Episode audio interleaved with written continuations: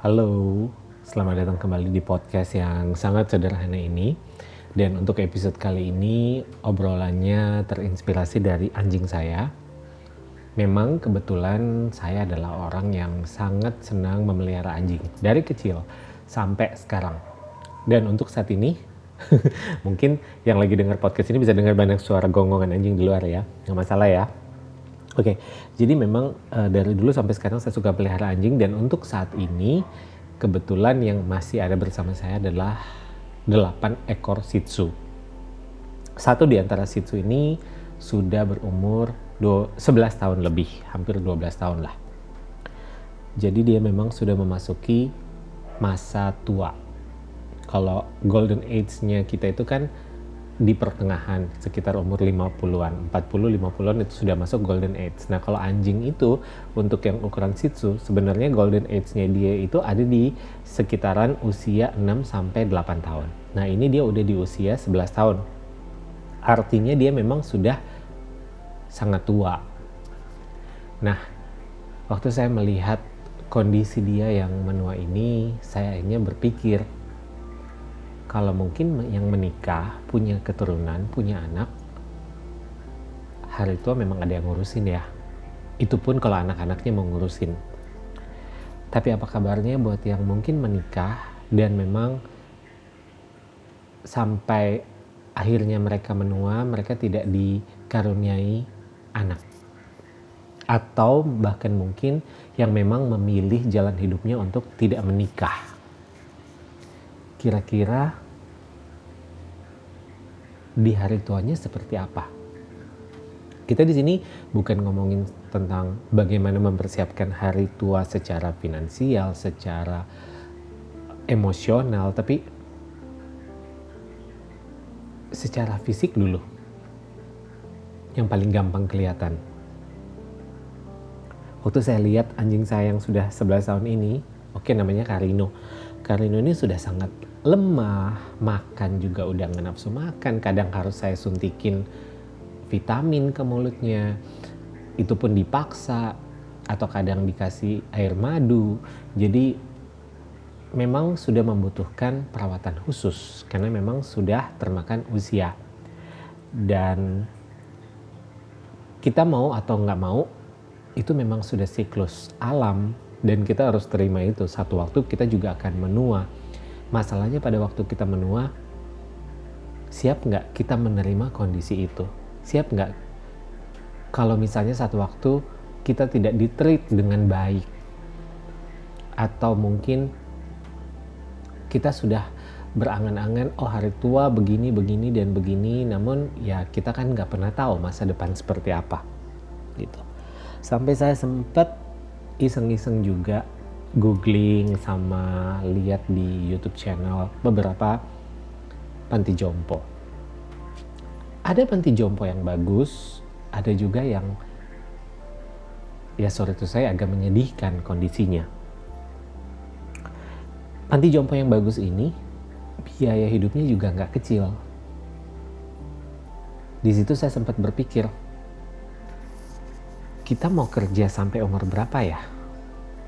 Dan kalau misalnya kita sudah memasuki usia pensiun, kemudian nanti di hari tua kita masih tetap harus ada biaya-biaya yang harus kita keluarkan. Misalnya kita memutuskan, contohnya nih, saya mungkin memutuskan untuk tidak menikah dan akan hidup sendiri. Kemudian di hari tua saya memilih untuk masuk ke panti jompo. Berapa banyak dana yang harus saya siapkan dari sekarang untuk nanti di hari tua saya bisa hidup layak? itu satu pikiran yang sempat mengganjal di pikiran saya. Belum lagi urusan fisik. Kalau lihat Karino yang begitu lemah, nggak semua orang loh mau dengan telaten, dengan sabar ngurusin orang yang sudah lemah lunglai. Katakanlah mungkin kita lagi di panti jompo, kita bisa bayar mereka. Anggaplah secara finansial kita sudah aman, kita bisa membayar mereka.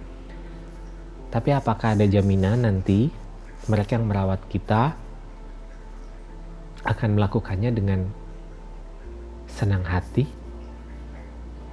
Karena mengurus yang sudah tua itu capek loh. Nggak usah makhluk hidup lah ya. Kita ngomong aja gini.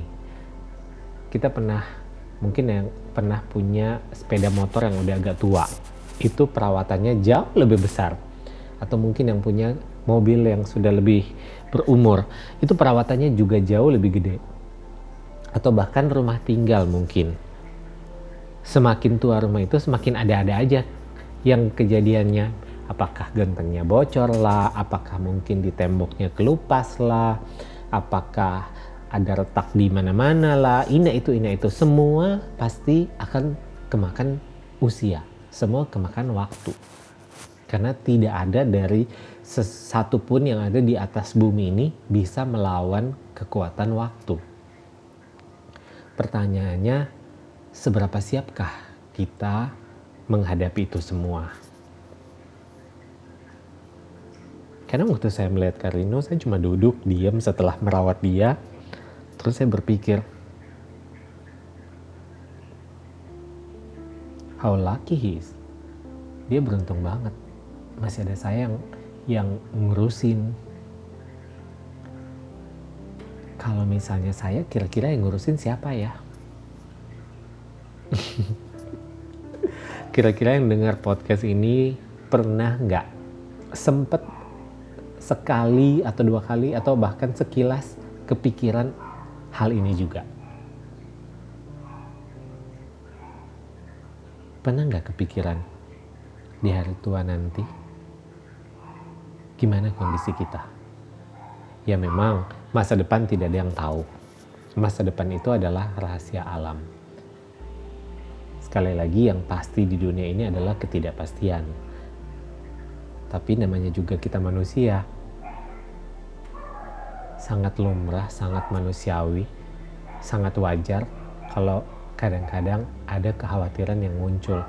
Hanya saja jangan sampai kekhawatiran-kekhawatiran ini akan mengganggu mentalitas kita sampai akhirnya kita malah overthinking about overthinking dan akhirnya karena udah kelewat kepikiran dan akhirnya malah kita menderita dua kali. Menderita dua kali di sini maksudnya kita menderita terhadap sesuatu yang belum kejadian dan yang belum tentu pasti kejadian. Dan yang kedua mungkin apabila hal itu kejadian berarti kita menderita lagi gitu. Ya mau ngapain kita menderita dua kali ya? Mudah-mudahan pertanyaan kecil ini bisa jadi renungan buat kita semua. Kira-kira di usia kita yang semakin hari akan semakin tua ini, tidak akan semakin muda, tidak akan semakin kuat. Ada masanya kita akan kembali menjadi seperti anak kecil yang memang butuh dibantu yang akan butuh dipapah dan pada waktu momen itu siap mudah-mudahan kita ada di ada di kesiapan mental yang kuat ada di kesiapan mental yang memang bisa menerima kondisi itu apa adanya. Baik secara fisik secara mental secara finansial dan juga Mudah-mudahan pada saat itu tiba, kita dikelilingi oleh orang-orang yang memang benar-benar sayang sama kita.